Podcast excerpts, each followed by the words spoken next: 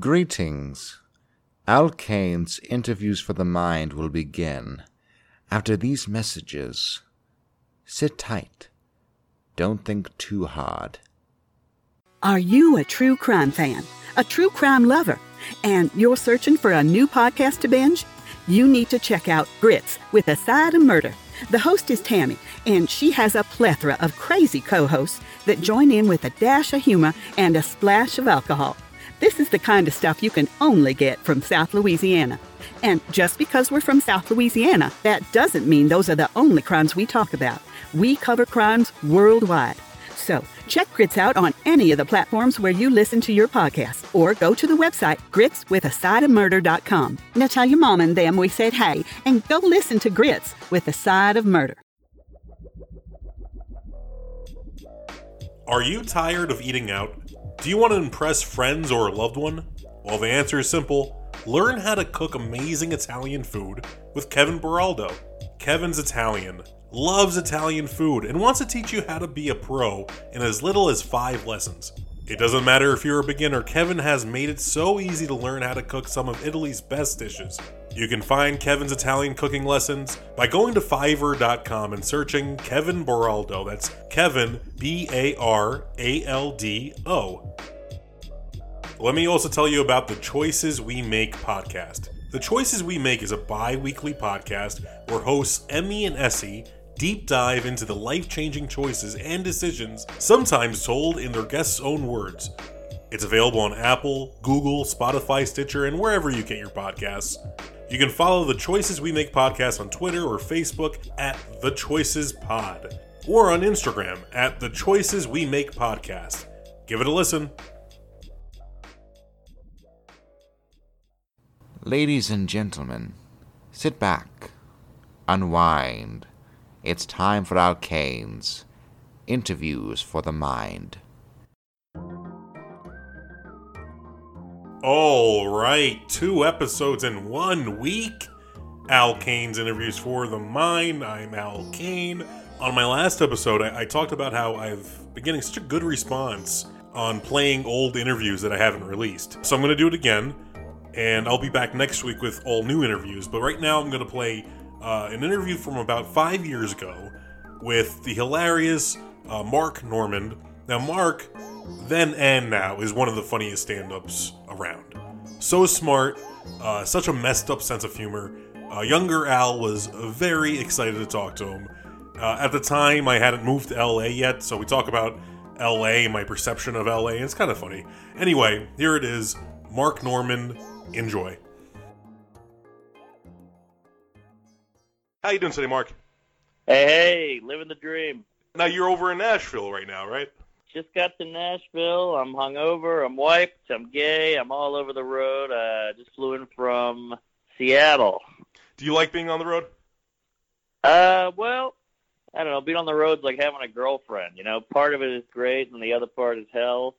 Uh, the flights and the the security and the check-ins and living out of a suitcase sucks. But I like being in a different city. I like not knowing anybody. I like the strangers. I like seeing shit. So that part's fun. But yeah, the the travel, the airport makes me want to kill myself. I, I'd imagine it's a lot of alone time, which you know a lot of people hate, but I'm all about that. I love alone time. I I get all my work done. I sleep in. I kind of meditate. It's it's like a way to recharge. Now you you've been living in, in New York for almost your whole career. As you're getting bigger and more popular, are there any thoughts about making the move to LA? Uh, not really. I I like LA to visit, but I don't know if I'd want to live there. I just bought my apartment in New York, so I'm kind of stuck there for a while. But LA, I like to visit. It it makes it special and fun. I rent a car. I go to the beach. You know, I uh I go to like Warner Brothers and do a Conan or something. But I don't know if I if you live there, I feel like it would it would I would hate it. I, I've never been there personally, and uh, me just being like a fat dude, I, I I'm beyond interested in the food there. I, I you know I want to try In and Out Burger and and Jack in a Box. Um, I, I used to take the Oh, show yeah, on the boy. road, and we used to go to places like York, Pennsylvania, and I'd just be happy that I get to eat at like a a Krispy Kreme. Well, where do you live in Kuwait? You got no Jack in the Box? I'm, I'm in White Plains, uh, right next to New York. Oh, which I don't I think there see. is anything like that around here, right? No, I don't think. I mean, you got the city 45 minutes away, but yeah, I guess there's not anything fun in White Plains. But yeah, In and Out's amazing. Great burger, cheap, it's quick. I love it. And LA's got some great food. You're originally from New Orleans. Were your parents originally from New Orleans too? Uh, yeah, they're born and raised uh, from New Orleans, and uh, yeah, I grew up there in the right around the French Quarter in a neighborhood called Treme. It was pretty dicey. Living in New Orleans, what did that mean for your upbringing? Do you think it was different for most people's? Uh, yeah, definitely. I mean, I had a the weirdest childhood. I grew up in a in a dilapidated mansion, um, in a poor black neighborhood, and we got mugged. Geez, I don't know, like six times a year. And uh, I had a transvestite nanny named Enos, this giant black dude with a wig on. And uh, yeah, my bike got stolen all the time. Uh, I was in French immersion in school, so like yeah, I had a I had a kooky childhood. So moving to New York really just couldn't scare you or anything. You're used to anything. Yeah, yeah. New York was it was a hard transition because I was broke and 22 years old. I got mugged three times in a year. Landlord died of AIDS. I got bed bugs, but I was so young and and an alcoholic that I just kind of got through it. Why are you, why are people mugging you so much? Well, I lived way out in Brooklyn in a, in a bad area, and uh, I was kind of a you know I was such a drunk. I would just walk home at four in the morning, you know, bouncing off the walls, and I think I was just a sitting duck. Were you doing any stand up in New Orleans before you made the move to New York? Yeah, I did about eight months or so. I didn't even make a year, I don't think, because uh, there's so few, there's so few venues and like opportunities in New Orleans. It's not really a big comedy town. It's all about drinking and jazz and sports and bachelor parties and food. But uh, so there's not much comedy. We've had comedy clubs open and close. So I knew if I wanted to get any better, I had to just get the hell out of there and go to somewhere with a real scene. What was the original plan? Because everyone has a plan in life before they decide, hey, I'm going to become a comedian. What, what did you originally want to do?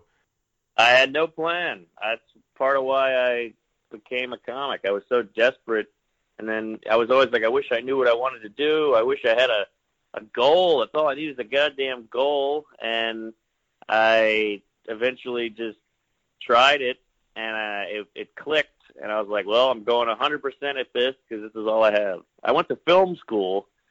Uh, that was something I thought, but then I realized that this is even more unrealistic than being a comic. With this new generation of like young people trying out comedy, it, it feels like not only is there so many people doing it now, but it also seems like there's like this thought process that anyone can do stand up. Where do you think that idea comes from? Uh, I know it, it bugs the hell out of me, but I, I get it because on paper, you're standing alone on a stage with a microphone. You see Louis C.K. and you go, "Hey, this guy's bald and chubby and uh, redheaded and jerks off in front of people. I can do that, you know." But you know, so then you get your Steve O's and your Chris Kattans and uh, Pauly Shores, and they're like, "Well, I have a name. I'm I'm a celebrity, so I can probably fill up a room. So there you go. That's a nice paycheck right there. And all I got to do is what, 40 minutes, 45 minutes?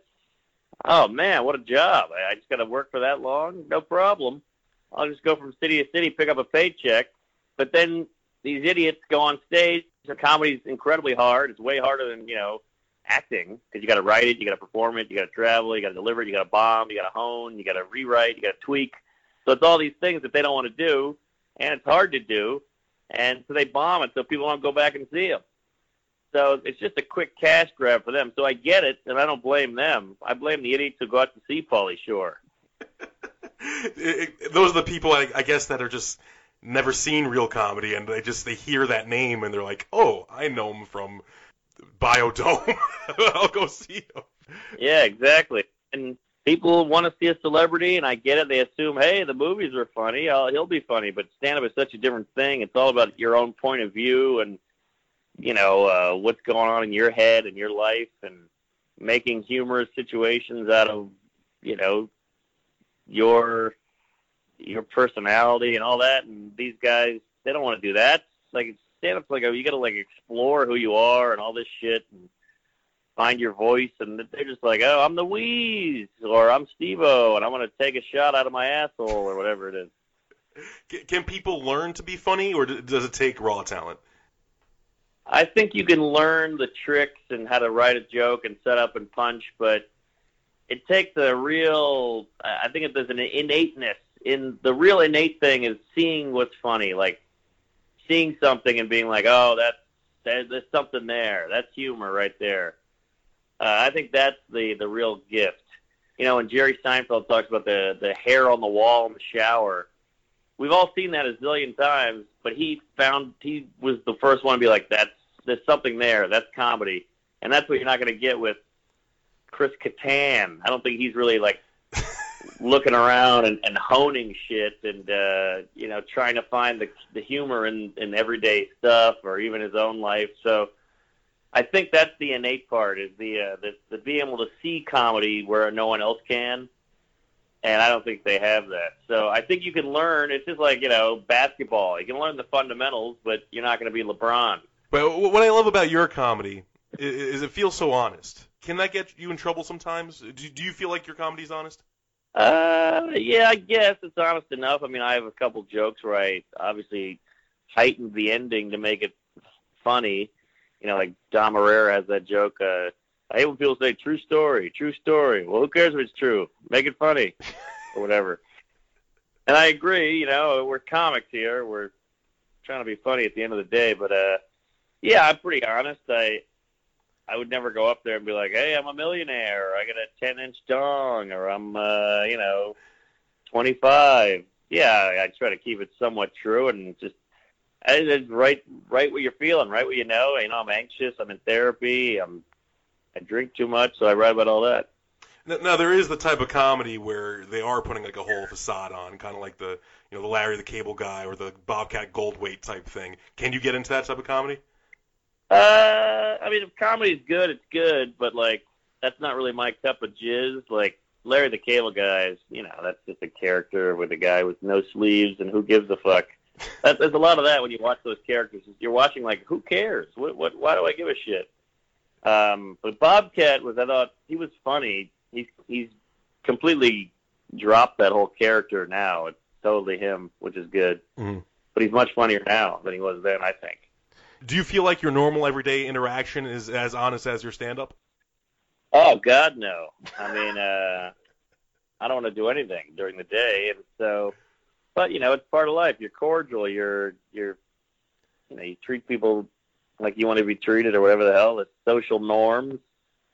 So yeah, I mean, during when I'm on stage, I can I can go on stage and grab the mic and go, hey, look at the cleavage on this lady, and I would never do that, you know, at Walmart, even though I want to.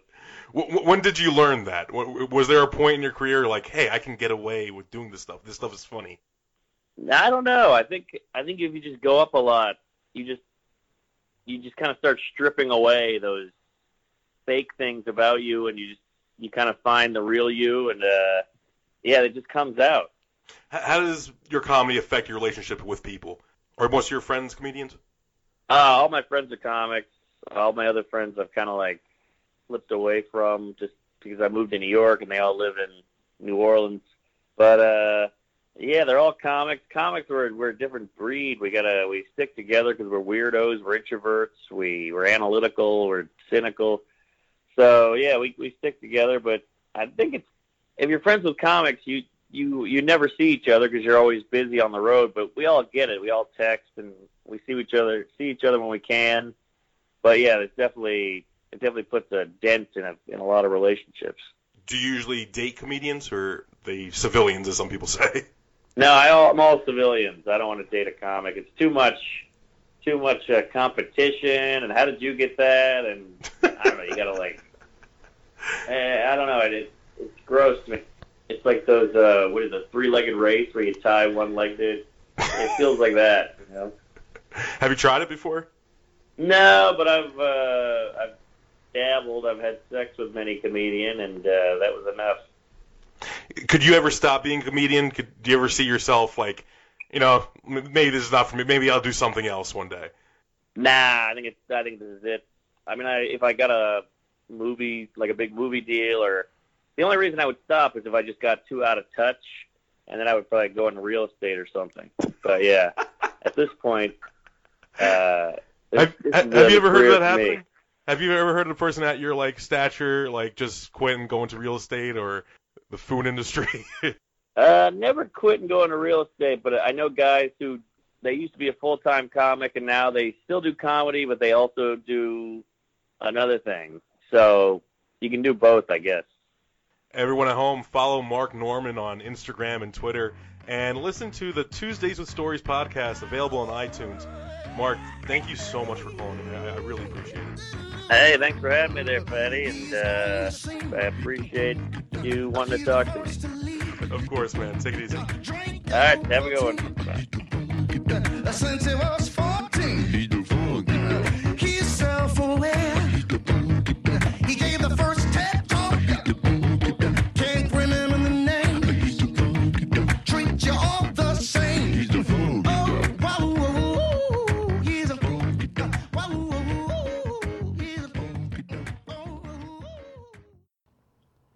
Thank you for listening to Al Kane's Interviews for the Mind. I truly hope you've learned something. Idiots.